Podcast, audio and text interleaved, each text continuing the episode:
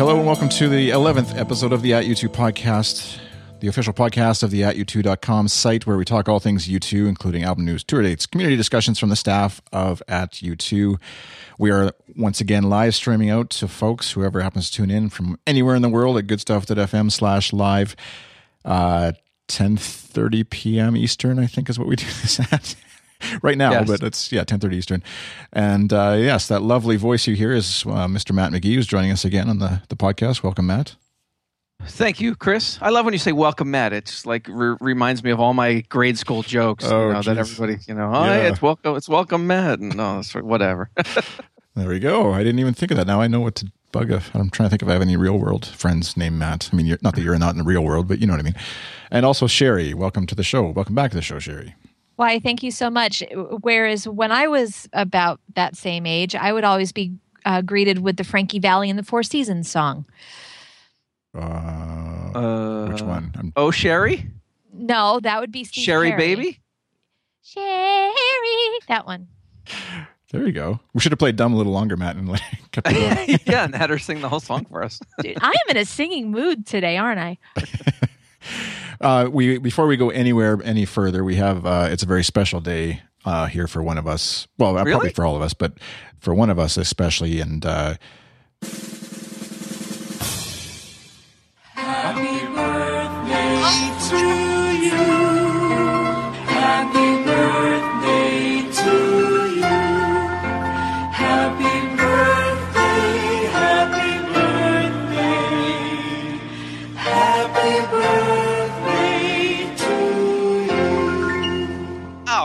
so honored. and coincidentally enough, it's now legal. We can't get sued for actually using that I saw that in audio.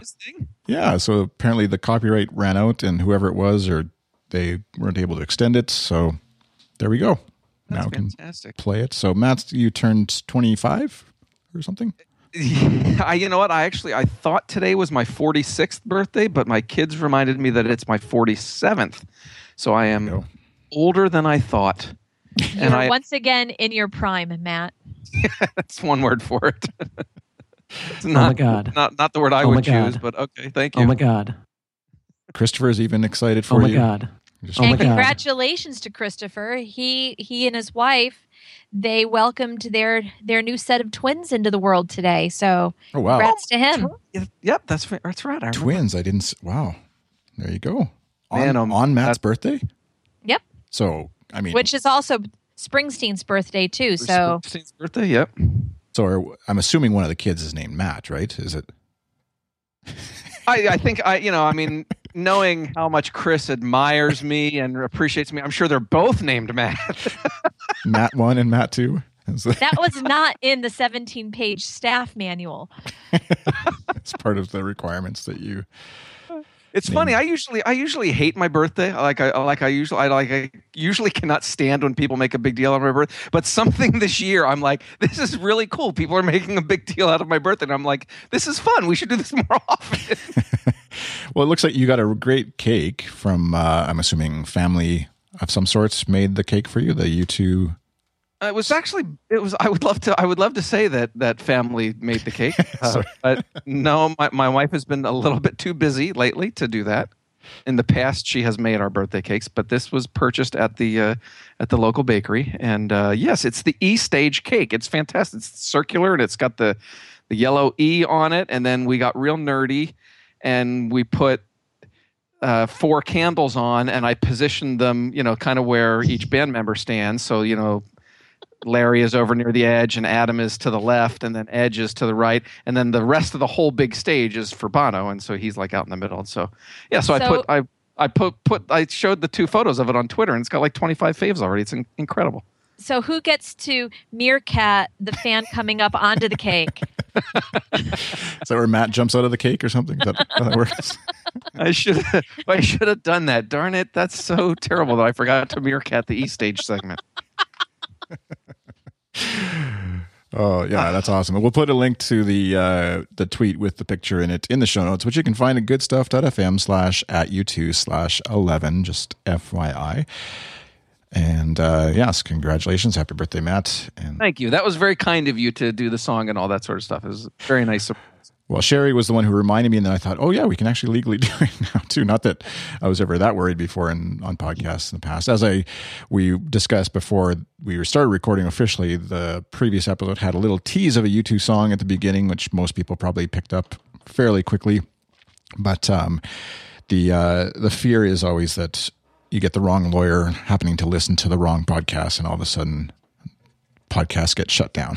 so, yeah, well, that that did happen to us in the uh, original version of our podcast ten years or eight years or so ago, whatever it was. And so, yeah, oh, really? uh, we'll, we'll, we'll try not to do that again. But there is prior art here. You you only you only use like you know eight seconds or so of it, so I'm sure it's that's fine. Yeah, I I think uh, I don't think Bono will have a problem with it, but Larry maybe would. You'll have to answer that again. So, uh, speaking of Bono, he uh, is blogging again. Uh, posted on at U2, but also probably you, people probably noticed it all over the place. Posted on Medium.com over on that little blog. Uh, a rather good article, anyways, about uh, titled "Solar Fields, Sexist Poverty, and a Modern Marshall Plan." That uh, I won't pretend to summarize or, or know all the details of and understand as well as he does, but well worth reading for a perspective on what's happening in Europe, what's or in yeah, Syria and around the world in terms of poverty and sort of where Bono is hoping things are going and where we could go. Um, it's funny the way you just introduced that. You said Bono's blogging again, posted on at U2, and then I thought Bono blogged on at U2, and nobody told me about this, and who gave him his password and all this. Sort of, like, what did I miss? Happy birthday! I've I've been meaning to explain that to you, Matt, but we our paths never crossed. Okay, that's fine. He, I mean, he's allowed. He can have a password. That's good. as long as he enters it here. Oh my gosh! Yes, of course. I, I thought that was I thought that was interesting because Medium is is like um, I mean it's kind of and I think I said this on the thing on our homepage. It's sort of like become this hip sort of you know popular you know kind of influencer thing that you know a lot of a lot of you know kind of big names are starting to use it uh, more and more and some companies use it as their blogging platform and so i just thought it was interesting that he now is using that as another tool and you know so hopefully it'll continue. I would assume it would. Mm-hmm. yeah we'll see if it's just sort of a one-off thing. It's, it is kind of funny when you go and you're like you can on, on medium much like twitter and other things you can follow an author a writer or whatever, and and then you would get notified of new articles by that author and things like that. So this in this case, it is actually like Bono's account, and you can follow Bono on Medium, whether he right. actually posts again or not. Yeah, like you said, we'll we'll see, I guess. But if not, do you guys think he does that himself? Like the act the act of posting the article, or yeah, I mean, I I assume he writes it right. Like he he write, and then he probably. Do you think like he has like he has, he sends it to somebody and they copy edit it for him or something like that? I I think he posts. He probably has a an assistant who helps copy edit, post it for him. Like does the actual posting. I just noticed on like on on Medium.com on my homepage when I'm logged in, I see that there's a comment left on his article by Melinda Gates for a day after saying three things stick out to me about this excellent piece, Bono. The first thing, and she goes into like talking to him as if like in a comment, right, on the where you'd think someone like that would just you know ring up Bono and be like, "Hey, great article," right? Right. But it's just kind of funny to get a little peek into the whatever celebrity, whatever rich ultra billionaire people talking back and forth on a public platform like that. So yeah, that's interesting. well, well, it should be pointed out that Greylock Partners is one of the VCs behind Medium, and I believe that there is some um, VC connection there um, between uh, Greylock and uh, some of the circles of of um, influence that Bono hangs around with. So perhaps him moving over to Medium is uh, is trying to raise its profile a little bit. Yeah, you like just like with Meerkat, I think it was you that pointed out on a previous episode, or or maybe a reference something you had posted somewhere about how Meerkat is obviously part of or Bono's is that the the firm, the gray? What did you call it? Gray hat, gray, um, gray, uh, gray something. Greylock Partners. Greylock, Greylock Partners is also uh, okay. Here's where some of the connections come in. Greylock Partners is uh, one of the venture capital uh, firms that's behind Dropbox. Bono and Edge have invested right. in Dropbox. So when they get into their little tech circles, um, that's probably, uh, as I said, probably why Bono is over at Medium is is is to raise the profile and and I scratch your back, you scratch mine type of thing. Right.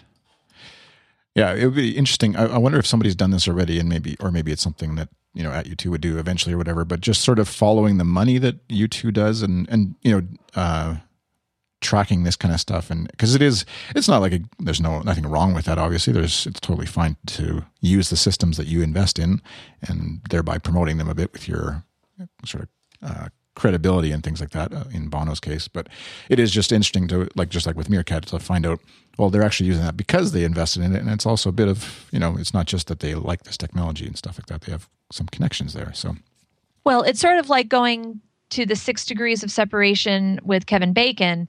You can start to do that now with Bono. At some point, you can trace back uh, um, um, six steps somehow how Bono has influenced either venture capital, has influenced the music industry, technology, um, the media. There are so many different areas where uh, Bono's fingerprint can be traced now that I think that that would be a very interesting um, article to do some research on to see just just how many places that intersection happens. Mm-hmm.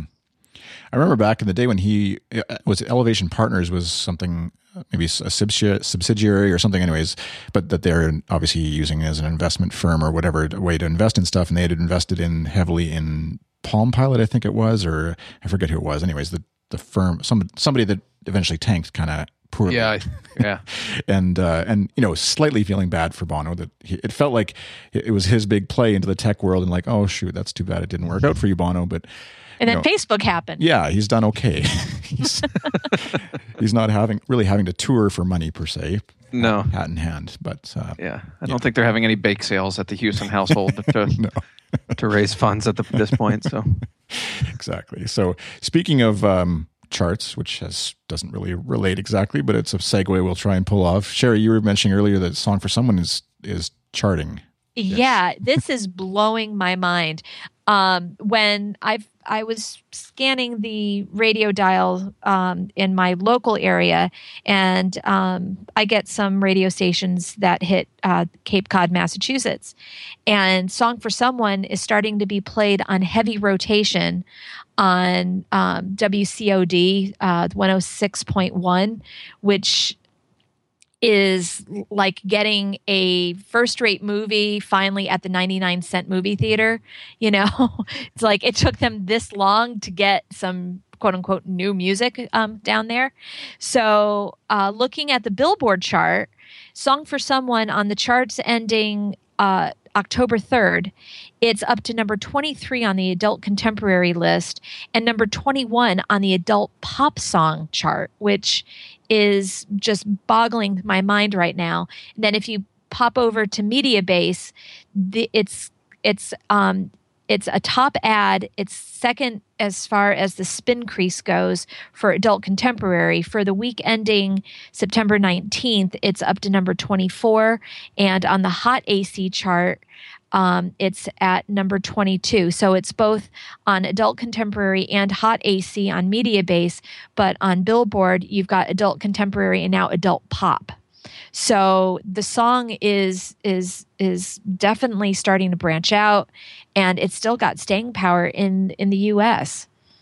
So do you think um, perspective, I guess, on where that number is? Because it feels like you only ever hear about uh, whatever song title A charted at number one in 1996 or whatever. And so you don't really hear about proclamations of like it got to number 15 in the charts or whatever. But is this relative to what they've done in recent years, recent albums past, I guess? Is this like good or expected or, um, you know? This is fantastic. Right. um, um, you know, because you think about it, for the way that Songs of Innocence was released over a year ago, and the fact that you know everybody who who has an Apple account had an access uh, opportunity to receive all the songs for free um, for it to get onto commercial radio, where radio stations feel that it's music that can drive listeners, that can drive advertising, and all of that stuff, for whatever reason, um, this this particular song has um, has made radio executives feel confident that it can drive revenue for their station. So I I have to wonder had Bono's bike incident not happened if we would have seen this with every breaking wave because it certainly had that potential. But um, for a song that's been um, available to radio going all the way back to early April for for it to still be charting at the level that it's charting at, and we're entering almost into October now. Um, I'm I'm just amazed by it. So um, good job on whoever's plugging this uh, um, internally within the organization. Yeah, so we'll see. I, I guess if like often sometimes like the they can't force it to go up the charts obviously but sometimes there's like a, a, promotion that's coming in the future where U2 works along with some radio station and sort of gives them a bit more presence and stuff. Well, here's the thing. The band is is now heading over to Germany. Bono's going to be making a brief appearance at the Global Citizen event this weekend in New York City, but there's no real reason for U2 to be doing anything in the US market. Um, I'm waiting for HBO to start uh, heavily plugging what uh, what they're going to be broadcasting in November. So maybe the, uh, they're putting a little more emphasis on this to try to drive up the ratings for people to watch the documentary and the concert um, November 7th and 14th on HBO. Yeah, exactly. And that's, uh, I can't wait for that because it's, uh, um, the documentaries that HBO puts together, I'm just thinking of even the sports one. I forget what the hockey one was that they did. Speaking as a token Canadian, um, uh, but they were. I'm so, a Bruins fan. Come on. Yeah, they were so well done and and just like a really intimate inside baseball. I'm mixing so many metaphors here. Uh, inside baseball look at at a sport, and so if they did legit give you know some serious access to to the HBO crew on this, it could be a really interesting look at that whole time period in U2 history. So here's hoping, anyways. I'm excited for you to actually see the show from Paris, Chris, because you haven't seen any of these shows yet. Wait, I'm going to Paris? No, no, no. The, oh. no, the HBO broadcast of it. Oh, okay. Sorry. Right. Right. I thought there was like a, a, reverse birthday present thing happening or something. That's what you got me excited there. you didn't. You didn't get the memo about how we, you we're sending you to recover the Paris shows. we were going to um, uh, bring up to you a hot tub time machine. we did a Kickstarter and everything for it. yeah, it. nice if you send me a hot tub, I'll do a podcast from it. Uh, especially in can- Canadian winter. Uh, all right. On that note, let's jump into the inbox. There's another great segue for you. Um, so, people who submitted questions this week or the last over the last couple weeks, anyways, to the hashtag ask you to ask at U2, on Twitter, and uh, keep those questions coming, folks, as they as you think of them and want to send them in, and we'll discuss uh, anything that you you send in. And uh, we're getting somewhat caught up on questions, I think, right now, looking at the documents. So if you have some new stuff for future episodes, by all means, be sure to send that in. Just throw the hashtag ask at U2 on your tweet wherever you send it and uh, we'll we'll be sure to grab it and uh, talk about it in the future episode. So starting off uh, doug adams asks any theory on why bad is so rare in north america when he i'm assuming bono said ali was there it was never played? Does she hate the song or who is it about? What is it about? Yeah. Sherry, any theories on bad Oh, uh, it's not really a theory. Um, Bad is about one of Bono's buddies uh, growing up who um, unfortunately became well, addicted to, um, what was it, heroin? Yeah, but I don't think Doug is asking what it's about. He's no, he's yeah, saying, sorry, I, I worded it wrong. Yeah, he's saying no. is is the, is the, is that the reason that it isn't that it doesn't get played more often because of what it's about? No, it's it's because the spirit and the mood has got to be right for that song uh, throughout the set. Uh, when Bad has been performed on the tour, it's always been during the encore, uh, with the exception of of Boston Two when it was in the in the middle of the set, um, and I personally love it as the closer, the bad 40 closer that we've been hearing in um, Europe for the past uh, past few shows, where on night four um, in a particular city, they've been closing with that. But in the U.S., it was performed, or or actually in North America, because it was performed up in Vancouver. Um, um, they save it for just the right moments. If they played it every night, it wouldn't have the same emotion to it. Yeah, I think that's I agree with that sentiment too. And and as much as it feels like um so sometimes those some of the songs are like they just perform them and what's so hard about just putting on a song we all kind of uh, ascribe to the theory or a lot of us u2 fans anyways do that they do put a lot of thought into why and when and how a song gets performed and stuff like that and so it's something where they don't want to sort of waste it so to speak in, in as much as probably every fan who's at the show would love to hear it every you know every concert. So yeah and, and it was performed uh, um, on on 11 occasions on on the first leg and i believe there were what 33 shows. So so a third of the shows had bad. It wasn't like they they avoided it. It was just was it your lucky night to get it or not? Right I think that's, and I think it's fine that it's rare. I, I, I, think, you know, I'm guilty of this, and I've seen a lot of other, people say, um, you know, the Amsterdam, the last show in Amsterdam, the last show in Stockholm, right? They both ended with, uh, you know, just this epic, you know, bad into 40 thing. And, you know, and everybody's like, oh, they should end every show that way. They should end every show that way. And, and I'm just, and, and I, like I said, I'm guilty of this too. But I, you know, if you step back and think about it, if they do that, then it doesn't become, then it's not special. And the reason we love it is because they don't do it every show. The reason that it has that, you know, weight and gravitas to it is that the right word? I think so. Yeah. Um, sure. It, is because it is because you don't hear it every night, and so if they were to do it every night, then you know after you know two three weeks, people are going to be like, oh, they're ending the show the same way again. Can't they do something different? Blah, blah. So I just I think you know I think it's good that you know as much as I love bad and want to hear it every night, I'm glad they don't do it every night because it makes it makes the times when they do it you know just that mu- that much more special. What was that? You got the correct answer. I just. I, oh, oh, okay. I, I Tell everybody it's fun, Chris. I, I had to try out my new sound effect. Or something. Yeah. I just had to try. We don't have any Stump Mac questions this time, so I don't get to use the buzzer, and the, so I had to just try them out at least once. That's all. Sorry. You can just use that if you like our replies or not. right, exactly. I'll be the judge, John Hodgman, as it were here. All right, uh, we got a few more questions to go through. Uh, Steve Doza asks Is the second half of the show becoming as set as the first due to the popularity of October Bullets Zooropa Streets? Matt, how about you? What do you think on Yes, it absolutely is. And I'm perfectly fine with that because it's a fantastic show and everyone should be able to hear how great it is. And we have to keep in mind that most people do not see more than one show on this tour. And those of us that are tuning in to all the streams every time, we are in such the minority.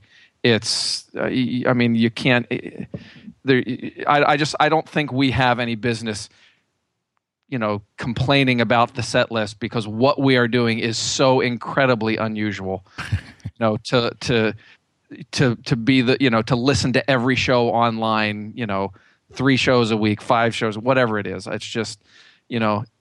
Well even the the um, meerkat i haven't watched a recent one lately but like the official uh, u2 meerkat stream that they put out how many people do you see watching at a time? Like, does Meerkat show you? I haven't used the app in a little. Yeah, the, uh, I, and I don't. Sherry looks at it every time. I think mm-hmm. so. Maybe she. The, when I tune in, it's usually like 900 viewers, maybe 1,200 viewers, something like that. Right.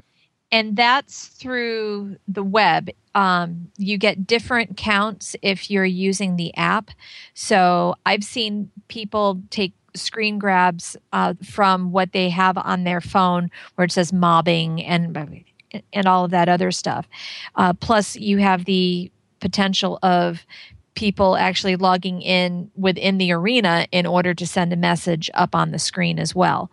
I don't know how many people actually do do that, but you get all of the messages um, pretty much unfiltered going up onto the screen. So Right. you'll, um, you know, in New York we had a, cou- a couple Baba Booeys up there for for example, but um, But I guess what I was getting is like um, that, you know, relative to how many millions of people love U2 in the world, and even the U2 but you fans that are on don't know tech. when they're but you don't know when they are going to pop on. Meerkat will have a countdown saying you know tune in in an hour and 46 minutes. But what happens is is with that countdown it doesn't click over to the live stream. If that live stream doesn't kick in when that countdown concludes you know they're they're taking an estimation as to when that part of the show is going to be happening right. and and you cannot get to the link at least i've never been able to you can't get to the live link from that countdown link so you can either log in through meerkat and wait for all the different live broadcasts that are going on or do what i've been doing and and clicking on the twitter link that will take you to it. And some people have had issues getting onto the meerkat stream if they log in just as the swarm has has either hit a particular peak or um, or once you click on it you then have to um, sometimes log into your twitter account or your facebook account in order f- for you to heart it or to send a message or whatever. And it can get kind of clunky a little bit. Um, but you know overall i think that for the people who have been almost religiously following the tour live as it's happening on social media, we've been seeing similar numbers. Uh, the numbers are definitely higher on a weekend than it is um, um, on a weekday. Right. And that's what I was just getting at is like, it feels like it should be like if you just think of U2 as this global phenomenon band, and here's like instant access to the band live as it's happening. And I know even when I've tweeted out links like to a Periscope feed or a, or whatever, or shared a Facebook link, it's like for normal people, going back to what Matt was saying, quote unquote, normal people. Not that we're not normal, but you know what I mean. The we're recording a podcast about U2. There is something a little different with it. um, but they don't really. It's not like a big deal. Like they don't. Is and and having like a thousand people tune in when it feels like it should be like sixty thousand would tune in or something around the world or whatever. I don't know, whatever the number is. Well, But- yeah, no, no. I mean, you're you're the, the point you're making is right because if you, you know, like even when fans announce, um, who was it, Anita, an- pre-announced that she was going to Periscope like the entire show from was it Stockholm or Amsterdam recently? I don't know. Anyway, if and if I recall correctly, she had like at when I tuned in in the middle of the show, there were like five or six hundred people viewing at that point. And then if you go out, you know, like to the Periscope homepage and uh, you know, or to the main screen and and you know see whatever's being featured or anything like that, you're going to find streams that are much more popular than the U2 than the U2 live stream. And so it's just yeah, I think it's I I I- I think I get the point you're making, Chris. I I agree with you. but but I also have to think that it's based on the time of day. I mean, we had Tim doing his periscoping in in Boston where he hit the 5000 capacity limit for his particular stream. Um, I think that because of of the time difference, the people in North America who could potentially want to um, link in, especially if it's a weekday, they're at work and they may not be able to. Yeah, yeah, definitely. Um, and it's been like it's been actually been great. I don't for those of you who work at in an office, either uh, like myself, self-employed, or you work remote for somebody, and you're able to just throw on the stream wherever you happen to be, and and it's kind of nice having in the afternoon now with in Europe, um, just being able to look forward to after lunch. At least for me, you know, putting on the live stream and just listening while you're air quotes working. So, one more from Steve Doza. He asked, "Is the ticket sys- ticketless system working? I realize why it's happening, but as a fan, I prefer a ticket in my hand." I know we've talked a bit about this system before in previous episodes, but uh, Matt, maybe just any further comments relative to what Steve? Yeah, I mean, I th- I think it's I think it's absolutely working, and I would I would point people back to the the podcast when we had Beth and Chris on, um, just to, just to talk about what happened in New York, where they didn't have uh, the ticketless system for for the GAs, and just all of the additional crap that it created, you know, day in and day out for each show. Um, and you know, I understand. I mean, I understand the you know the the interest in having you know something you can hold on to, uh, you know, a ticket, and some people collect them, the ticket stubs, etc. But I, I, and I was nervous about this, you know, before this system before this system started. I, you know, expre- expressed on the website, you know, I think this could be a disaster, but it turned out to be, for the most part, you know, just really really good, and um, I ab- so yeah, I absolutely think it's working. Yeah, and that's uh, episode six of the podcast is when. Uh which will be in the show notes too. But goodstuff.fm slash at U2 slash six is where you can find that. Uh, we'll go next one at Chris K5771. Chances of a stadium tour 2016. Sherry, go. I'm I'm going to say they're slim. I think that we're still going to be looking at arenas during 2016. Uh, then again, with uh, Bono once again going on record that Songs of Experience will be coming out next year. Um, for, by I'll the way, believe for, it when I see it. I, you know what? I, I, I, I am actually, I'm starting to get convinced that it's going to happen. I, if they were just doing a photo shoot with Anton, that that you know that they at least eh, to some degree anticipate is going to be used for the album, that means they're at a point where they're getting ready to put an album together. That you know, photo shoots with Anton don't happen just you know, fun, yeah. You know, just yeah. Oh, let's go shoot some. You know, they they that's that to me is a sign that things are are moving you know gears are turning et cetera et cetera so i'm i would not be surprised at all if there is an album in march and a tour shortly after that all right there you go folks matt's on record you can remind him of that come come that time appropriate time. Whereas, you'll know what to do whereas i think we're still going to be doing arenas through north america um, if, and that's a big if, there is a stadium tour, it won't be in North America in 2016. I think we might see it in 2017. Yeah, that's a long tour. This is, which is great. And then I don't, I'm not complaining by any means as someone who hasn't seen the show, like Matt said. I'm hoping for way more concerts, but you're just thinking of the time frame of like for a band touring. Still, it's a long time, and uh, I'm excited though. So, oops. Got a little what bit of both. the name of you're you're right and you're wrong. I guess that's what I was trying to say. wow. All right, uh, moving along. Fabio Nomad asked, "Berlin is another city that have special connection with U2. Can we expect an Achtung Baby surprise? What do you think, Sherry? Like, I'm I'm assuming they're meaning you know some sort of extra touch from Achtung Baby, maybe just because that's where it was recorded and and Berlin, etc. Do you think? Well, if you don't have the fly intermission for all four shows in Berlin, that would just be a lost opportunity right there. But, um, would, but wouldn't it be like Willie to just like f up the mainstream and change it for the first show? Wait a minute. What was an acrobat on Achtung Baby? Um, oh no, don't. no, I think that we might see a, some some sort of an Achtung Baby song on the E stage. Maybe who's going to ride your wild horses, or or or I mean, you already have mysterious ways. You already have even better than the real thing, um, leading into the E stage. So it, it you know, I, I think who's going to ride your wild horses would fit in perfectly in that. You might have a few bars of ultraviolet, maybe that we've already had that um, um, in some earlier shows. Uh, actually, I think it was this week. Um, so I I wouldn't put anything past him. Yeah, or something like a even a zoo station, which doesn't really feel like thematically it would fit in this concert, but um, that to me feels like the most sort of Berliny Achtung Baby song.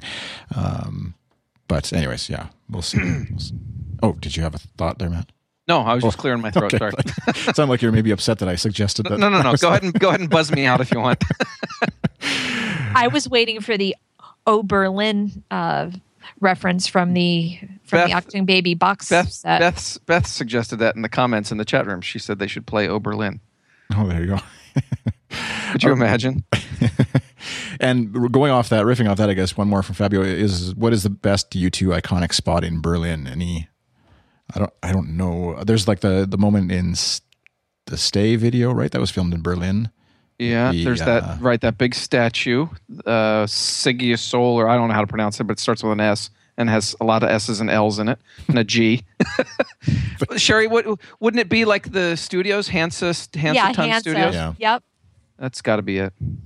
That's a um um an an old place that that still has Trabants maybe but you can you can do a tour in a Trabant so that would be kind of fun And we should mention too, um, and I retweeted this from the at U2 account earlier today. The uh, the folks at u2tour.de have put together on their website sort of like a tourist guide, a U2 related tourist guide for the city of Berlin. Sort of and like it's we have phenomenal Yeah, sort of like like we have the Dublin guide on at U2. Well, they have a Berlin guide on u2tour.de. So anybody that's listening and is going to these shows and wants to check out because there is a lot of you know a lot of U2 related things there. So uh, I would definitely check that website out. and they are the Zootopia fan site of the week Yep, which is very cool. And they're such cool. They're such cool people, by the way. I've never met any of them in person, but I've we've tr- traded so many emails with them over the years, and we've had them on. We had uh, Dirk on. Was it Dirk? Yeah, I think on one of the first podcasts we did. Right, the Mhm. like Yeah. five episodes or so ago. Yeah. Um, and so yeah, there's there's I yeah I love the guys at U and the gals at U2Tour.de, and we we met uh, Sabine at I think in Vancouver was it? Um, so yeah, cool people. Very cool.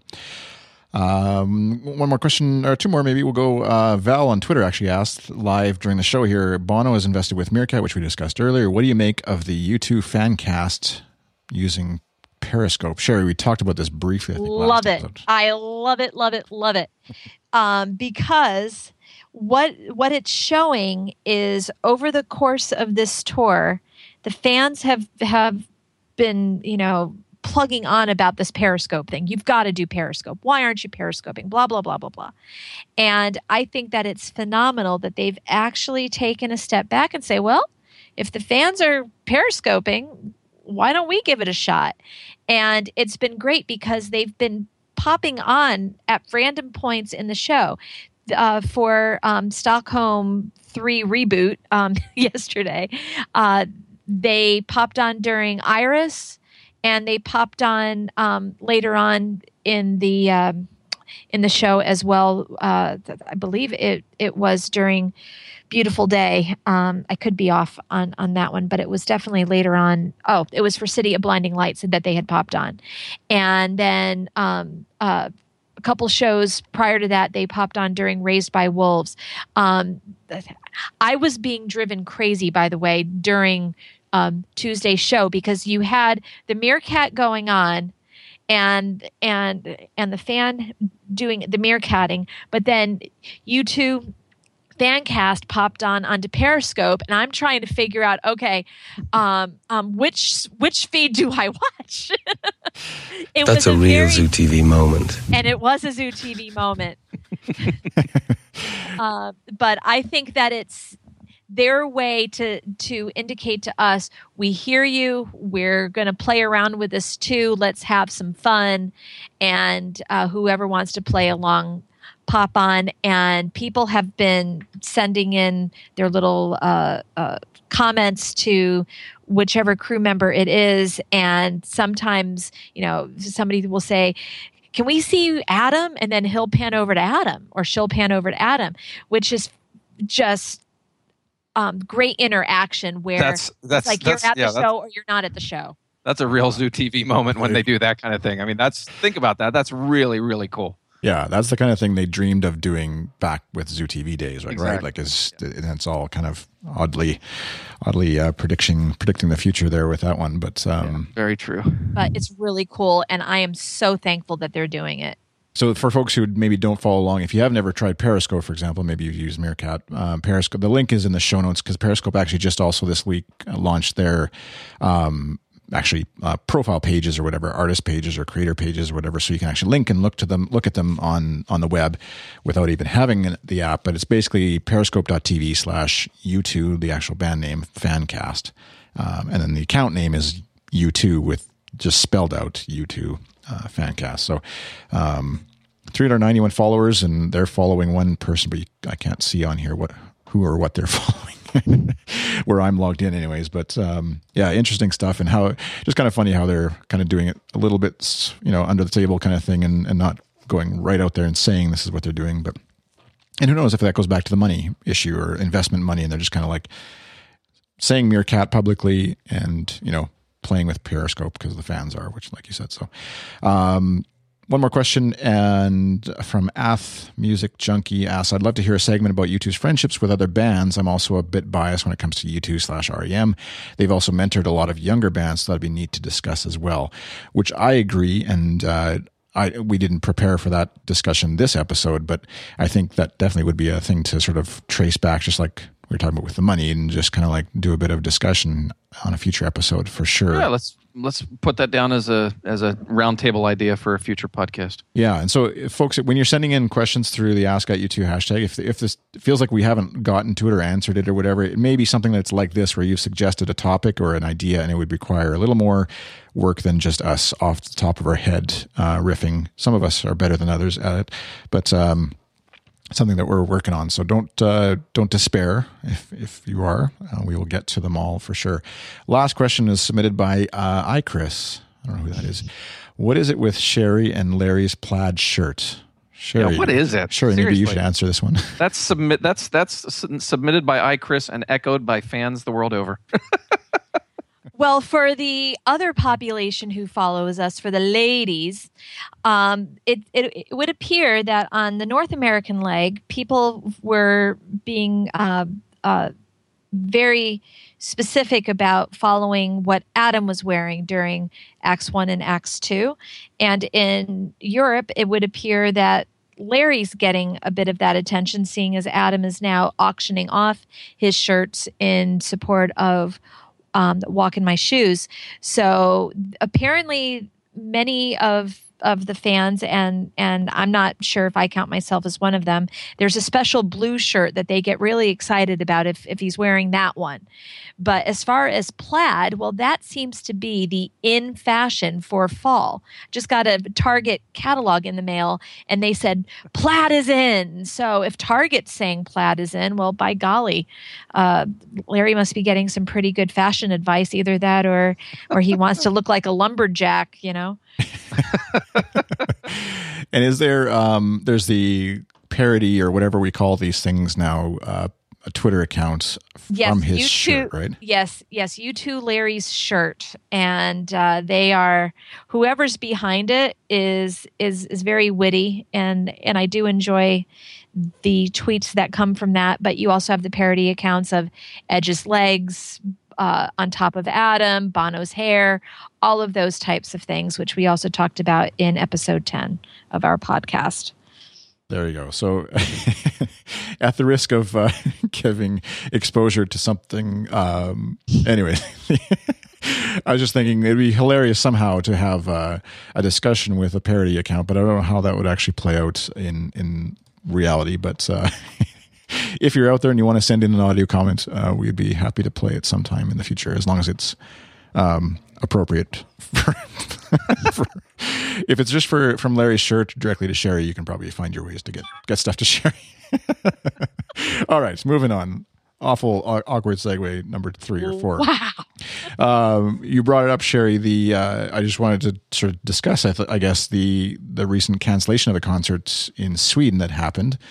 And yeah, it was it was a postponement or postponed, right? Sorry. Um, yeah, so um, the latest news as of uh, Wednesday evening, 11:30 p.m. Eastern time, comes from the Swedish paper The Expressen. Um, this is an article that was dated September 23rd. Uh, published time was 12:05 their local time. That apparently um, there still isn't any uh, um, the uh, person who they thought was the suspect still has not been identified according to the police uh, uh station in stockholm. So that's just really weird. Um, when the ticketing issue happened where the scanners weren't working. There was a report that was published yesterday from the Expressen where uh, uh, the police department said that that was actually a cover to try to stop people from getting into the building because at that point the uh, the alleged perpetrator had had already gone in, um, and that uh, that they were trying to limit the people who were inside of the building. So as of right now, it's still. Um, uh, you know, a big question mark. People within U2's camp uh, there's there's basically you know a media blackout on any further information about that, and all that they've been doing is directing people to their official statement that they released um, back on Sunday when it had all occurred. Although you know, leave it to TMZ to use the Sunday Bloody Sunday um, oh, brother, yeah. headline for that. You know, come on. Uh, so, uh, interestingly enough, for the um, makeup show that was on Tuesday, there were so many fans that could not come back for that Tuesday show that they um, that the venue had curtained off the entire top level of seats. So whoever had a category three ticket, they received an upgrade down to the first level. Um, the floor certainly didn't look as full as it normally did. Um, and the venue itself was probably about 50 to 60% full overall. So that is a significant number of fans who traveled from from outside of the Stockholm area who just couldn't reschedule their uh, travel and transit to make it to the show. Bono made a um, comment from the stage during the concert saying, "You know, I didn't realize how many people traveled." Well, when when I mean when you're right? doing when you're doing shows in in only a certain number of cities and you're not hitting every country. Um, people are traveling to see you because you're not traveling to see them. So it doesn't surprise me that that uh, number of, of fans couldn't make it out. Um, whoever did cause that whole uh, postponement, um, uh, I really hope that Bono's right about U2 fans showing compassion and grace and mercy towards this person because um, I know a few people who would r- wring that person's neck for doing what they did. yeah, no kidding. Drop of megalomania. Uh, the the I was just thinking when you were talking about that how how like he's you know flying back to New York for an event and then flying back, he probably doesn't uh, sort of. Uh, always connect with reality of of the average concert goer for someone in Bono's position. Not that he's you know that high up in terms of what he puts out on puts out airs or whatever on puts on airs about his, himself, but it still would be hard to sort of remember normal life for the rest of us. But I do. I, it was odd to me too that it was that empty, given that I just think of Europe as being, you know, fairly quick transit and stuff like that. But obviously, you know, if enough, whatever, 10,000 people had to get back to work and couldn't stick around, couldn't book a hotel, et cetera, all the, you know, there's a lot of extra costs that go into just beyond just sticking around for a couple extra days and uh, yeah, jobs and, and, I, stuff. Yeah. And I think, I think Stockholm's not exactly centrally located, right? I mean, if you look, put the map of where they're hitting this tour, it's, you know, it's pretty far off away from, from, uh, from everywhere else. So it's probably not the, you know, if it was Paris or you know something London, etc. You know, I think they'd have a better chance of filling a lot of those uh, empty seats and selling a lot of those traded in refunded tickets. Yeah. What what I'm really surprised about, given today's uh, uh, ability to look at the fans who bought tickets, if somebody were to go into the database and see where everybody's home address is when you purchase the ticket and and look at the data, drive down into the data and see what the percentage of fan population is that that traveled in I'm sure that somebody working on the Live Nation side of things could actually generate a report that would show that, you know, only 15% of the fans who are at the show tonight are local. Right. You know, every, everybody else flew in from everywhere. I mean, there were fans from Brazil there for crying out loud. So, you know, you've got people traveling across, you know, tens of thousands of miles to get to these shows. It's it it's it's it's not for the local crowd. Yeah. Yeah, which I often forget too, and and that I mean it's it's an a chance probably for a lot of people to the reasons why are many, right? Like why they would tra- travel that far, but seeing U2 in a different place, seeing and then also tying into a you know a visit to see Sweden or see Germany or whatever it might be. I know plenty of people I've I've checked through you know the U2 fans that are following me on Twitter now and stuff as a result of this podcast and seeing like comments from somebody in New Zealand who flew out to New York and and all that kind of stuff to see the band and uh, and obviously if you come from a place where they might they're not planning to tour to or or planning to go in the next little while at all officially, then you know you got to sort of take your chance when you get it. And so, um, yeah, it's it's tough though. That would be f- so frustrating. I could see like you know planning to end your vacation, let's say in Sweden, and with this concert, and then you're heading home the next day, and like, oh, thanks to some idiots, we presumably or whatever Uh, no, nice, that's a good word to use. Yeah, a nice way of saying it. But uh, issues aside, that you know ruins it for fifty thousand people or forty thousand people or whatever it is in the, that fit in the stadium. So in the arena. So, anyways, they uh, I saw one report saying, and uh, they, again, this is like stuff sort of flying around that it was like an off-duty police person who forgot to you know remove their weapon or something like that. But we still they still haven't released any more details, like you said, Sherry. So no. Yeah, interesting.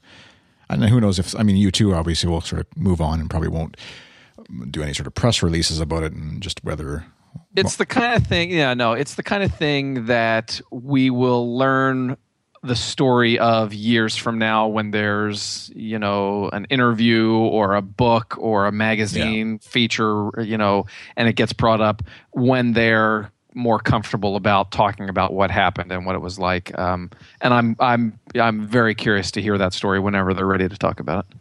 Is there has this happened in recent memory, like on previous last few tours?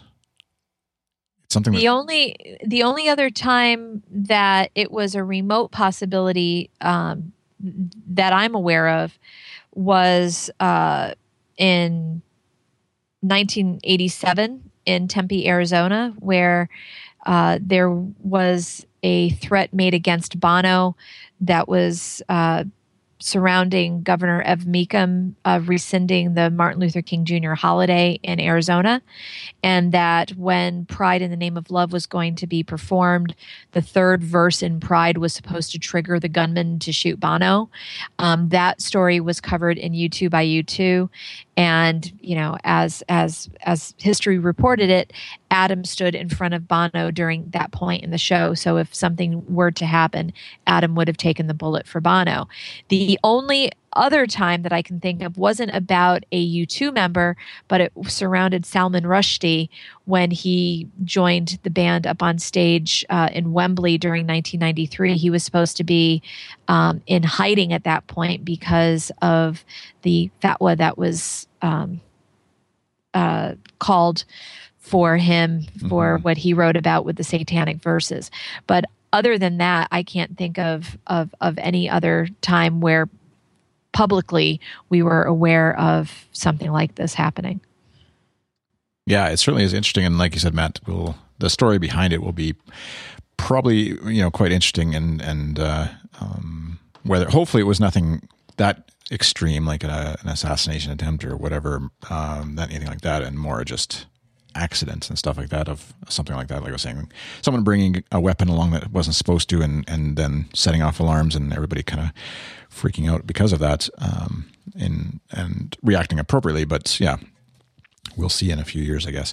So now they move on to germany and they're going to be um on September 24th here. They're heading, which tomorrow as we record. So depending on when you're listening to this, it's either happened or is about to happen. Um, for uh, how many stops in Germany are they? I'm just looking through the one four. four? That's what I'm seeing too. yes.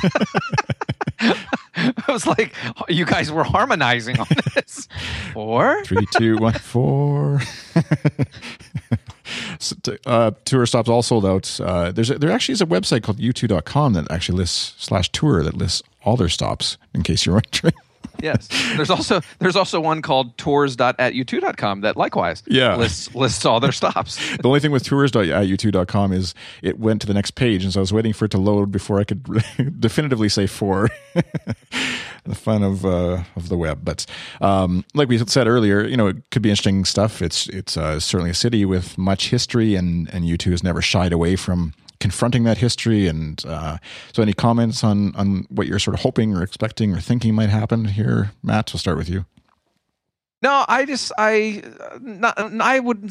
I mean, we talked about already. You know what they might do. I um I suspect actually, and, and you know, a lot of fans, you know, won't be happy if this is the case. But I suspect that what we have ex- seen over Stockholm and Amsterdam four shows are similar to what we're going to get in the future cities that have four shows berlin and barcelona etc i i think this show is what they want to present to fans and i don't expect a whole lot of you know crazy changes or anything like that so Mm-hmm. Do you think, uh, Sherry? Maybe your thoughts on this? A friend mentioned uh, seeing U2, and and she had gone to a few concerts in a row in the same venue, like say like Amsterdam or whatever. And there's kind of like she referenced, like the first night is kind of like they're settling in, maybe jet lagged and a little bit rough.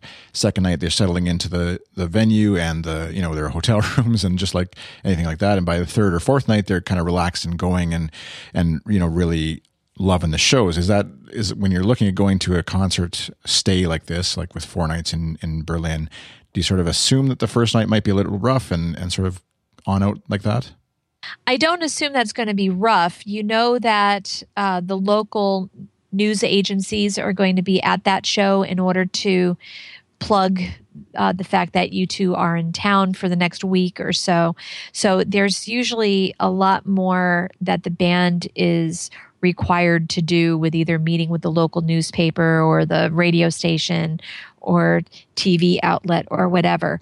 It really ramps up when it's the first um, show on a particular leg or you know when it's the first show in london i'm i'm anticipating that one kind of being uh, uh, a bit more um, you know not exactly laid back, but you know they're they're going to be on their A game. It's all business. By the time you, yeah, definitely get to the third or fourth show, they've not only relaxed, but the fans who are in the venue, those are the people who couldn't get tickets in most cases to nights one and two. So these are, on average, you're more diehard a fan, you're more um, uh, aware audience who would really enjoy a deeper cut. So I think that you will get a better set list if if you've been a long-time fan on nights three and four. The only caveat to night four is chances are they want to get out of Dodge really quick because they have to go on to the next city. So the show may feel a little bit more rushed than the than the others but at that point, they, for the small population of people who have seen all the shows in that particular city, that's when they'll throw in a different song or or you know end it differently. That's why I've been happy to see the Bad Forty combo on night four thus far, uh, just because if you're going to every show, you're getting the most full experience you can. They they they haven't copied the show from night one to night two to night three to night four uh, exactly yet. So that's been um, that's been a good thing. You know, you've got the different song in in the song two slot. You've got two different songs once they get onto the E stage after they do um, mysterious ways, and then you've got the question mark of of the closer. That seems to be the four areas where the the different tracks can get uh, folded into the um, into the set, and then of course until Willie decides that it's time to change the intermission video. right. and for those who've been following along, Sherry, you've been doing a great job of of live tweeting uh, the concerts as you find Mixlr, Periscope, Meerkat feeds to people and retweeting, and, and other folks too at, at U2. I know Tasula did one show, I think, and uh, but I know you've done you've done a lot of the shows and, and been doing a great job of as I read along. I always think of it like uh, in this day and age, uh, and this may sound like a criticism of the idea, but I think, well, why does someone need to live tweet it when we can listen? But I I always find myself like, if I didn't tune in, I see something Sherry has tweeted, like Bono just did, I don't know, whatever. I can't think of anything off the top of my head or whatever, but something happened in the show and like, oh shoot, I should be listening. Why am I not listening to this? No, it's true though, and and I've I've had that. We've actually had this conversation. Um, Sherry Tasula and myself, and, and I'm usually the one saying, you know, it's okay if we don't live tweet these shows. You know, people can listen to the to this live stream and all that sort of. But uh, you know what? Every it never fails. Every week, somebody will thank us on Twitter for for doing the live tweeting because they're in a meeting and they can't listen, or they're doing something with their family and they can't listen. And so, I mean, it's you know, I don't know, you know, it may only be you know 10 or 20 people but it's uh, i mean it's it's a service that's being provided to a certain population that is unable to listen so it it's also been very interesting to see the transformation over the shows and when they go into a different city especially on this particular leg with the refugee crisis issue going on how forward Bono is in that particular country.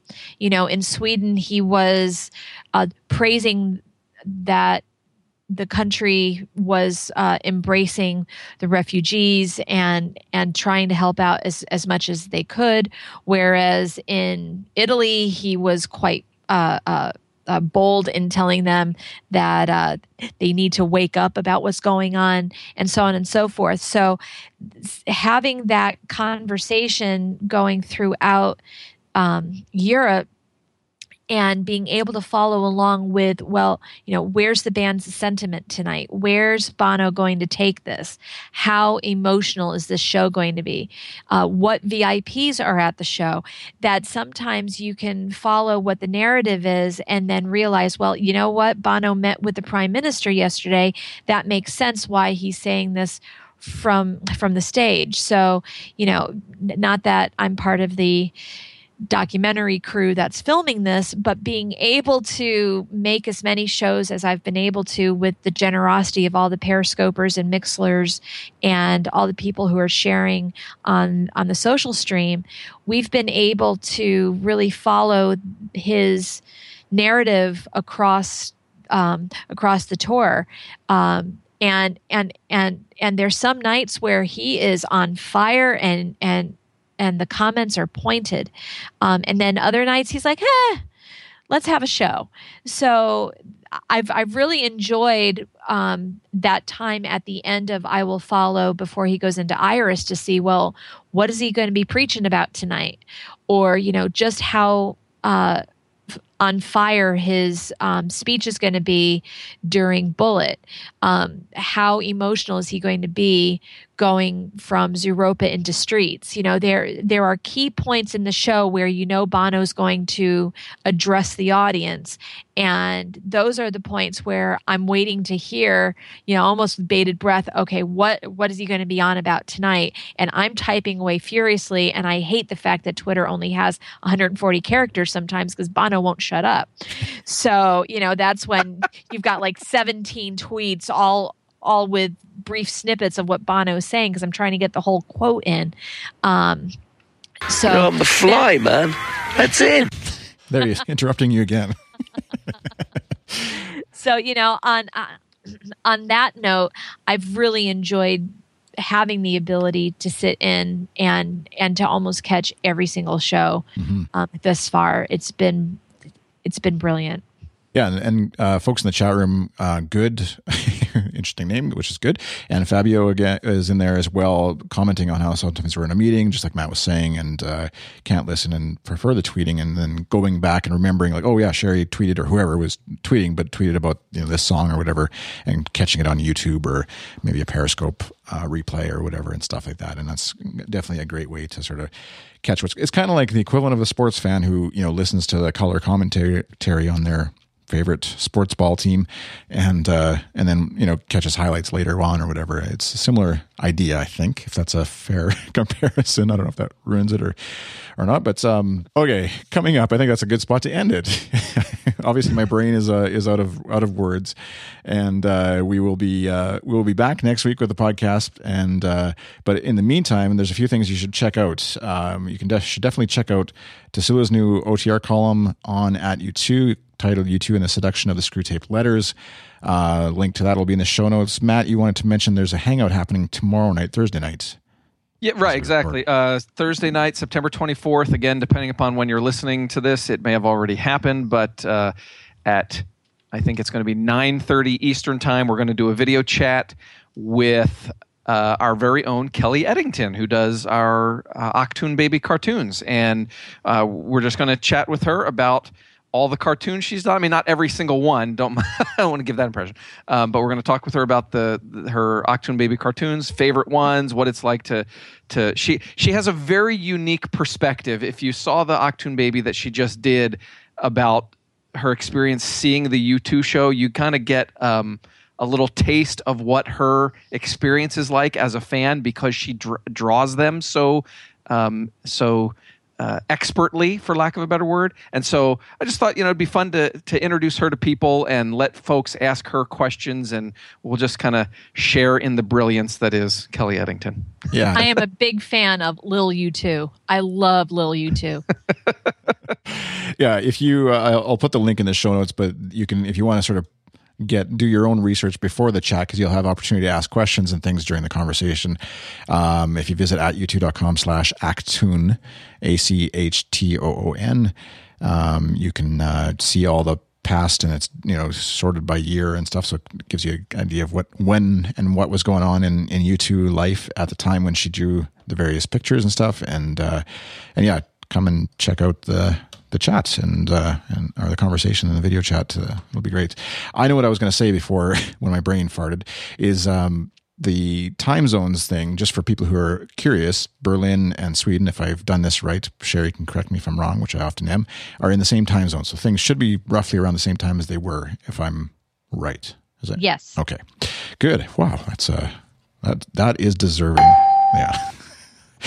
I'm going to ding myself there. Um, so um, coming up on the podcast, though, we wanted to get some fan submission stuff. In in addition to the Ask at um, questions, we are going to do a segment in the in a future episode, not the next episode necessarily, but a future episode of sort of U2 bucket list items, things that you maybe want to go see, or places you'd like to see the band, or uh, ways you'd like to sing along to a song. I don't know what it would be. Maybe you come up with you, it's your bucket list. It's not my bucket list. I'll, I'll share mine on a future episode, but um, any of that kind of stuff. And and it can, maybe it feels really obvious to you, but we'd love to hear it, and we'll share it and sort of group them all together. If there's a whole bunch of people who say, you know, wanting to visit Joshua Tree Park or whatever, um, you can send those in to uh, basically Matt. It'll be webmaster at at u2.com. You can be uh, linked to, say, uh, if you want to record something with audio or video that you throw up on YouTube or, or somewhere on the web, a link to that, and we can incorporate it into a future show. It can just be a paragraph of text. Maybe you have a blog post already somewhere with a bucket list that you want to sort of reference. We'd be happy to throw a link in the show notes and stuff and, and sort of discuss those things. Just kind of something to, I guess, uh, talk about and discuss, and, and maybe give other people ideas of things they should could try and do and check out on their U2 bucket list, as it were. I really want to do the Twirly World dance with Bono, and it doesn't have to be up on the stage. I'll go on record with that right now. Ooh, there you go. So, and we'll we'll do our best to. I was going to say get the the list in front of uh, U2 somehow. No, no promises there. Um, and also, what's coming up? You sew it into Larry's shirt. we could get it to Larry. I throw like a USB key on stage. Do you think they'd go check out a an MP3 someday? like, no, don't give any, anybody any bad ideas. Uh, coming up on Saturday, someone just put this in the notes, so I don't know who did, but Global Citizen concert is on Saturday, live broadcast on MSNBC, iHeart radio stations. Uh, anybody help me out there? Yep, that was me. Uh, MSNBC is going to be doing a live broadcast from beginning to end of the Global Citizen concert. And um, iHeartRadio stations, if you go on the web, I believe they're going to do the same stream, but the local radio stations are going to be picking up on the feed at 7 p.m. Um, Global Citizen is an organization that Bono's daughter Jordan is um, a founding editor of. So it runs in the Hewson family. So that's pretty cool. And uh, Bono is supposedly supposed to be showing up at it. Um, I don't know if it's in person or video link or whatever. So it'll be interesting to see that on Saturday. Yeah, I was just looking at the website Pearl Jam, Beyonce, Ed Sheeran, Coldplay, and other celebrities showing up. So Not a bad lineup, and Stephen Colbert is one of the uh, MCs for the evening. yeah, Colbert and Salma Hayek and Hugh Jackman apparently. Olivia. Anyways, somebody for everybody, whatever your interest might lie. Um, not Larry's shirt though, Sherry. So it doesn't look like Larry's on the on the bill. Um, It's so dreamy, Chris. So dreamy. all right, I think uh, Matt. Uh, any final words before we end this episode? Yeah, my uh, tweet with my birthday cake is up to 42 faves now. this is awesome. Not that I've been checking it while we record the Right. podcast. I was gonna say. A friend told me. That's all right. It's it's good to. Uh, I've never checked stats on any of that kind of stuff. I don't look at it. I don't. No, know, no, no. I just don't. Very vain. Yeah. We're not like that. All right. So if you were wanting to check stats on things like how many people are following the at U2 Twitter account, you can visit twitter.com slash at U2. That's also where you can send in questions using the hashtag ask at U2 and we'll catalog those for a future episode. Facebook. 43 fave. Chris LeClaire just faved it. Woo! Thank you, Chris. Fabiano just faved it. 44. This is awesome. What's the. It's really rude. Uh, Okay, go ahead. uh, and previous episodes of the show and where you can find this one, goodstuff.fm slash at U2. I'm talking fast before Matt. Sherry just saved it. 45. Drop of megalomania, touch of generosity, dash of self promotion. I'm sorry. there we go. Flora just is 46 though. We- you better wrap up, Chris. All right, thanks, folks, for listening. Please go favorite Matt's tweet because he's it's his uh his self esteem depends on. He's 47. Oh, that's your birth year or birth year. How old you are, right? It's So, reached my age now. Oh, this is so okay, everybody stopped stop faving it now. It's perfect, perfect number. Anyways, thanks Sherry, thanks Matt for joining us on this podcast. My name is Chris, and uh, we will be back next week with another show for you. We would really appreciate it if you can follow the links through to iTunes, throw a rating or review in the iTunes machine, and that helps the word get out about the show. iTunes is kind of still the big grand poobah of uh, iTunes listing services on the web, and uh, rating a review on there kind of alerts them to the popularity or or not of a particular podcast. And so your your uh, rating or review is much appreciated and helped with uh, getting the word out about the show. All right. Thanks for listening, everybody. Have a great day. Bye.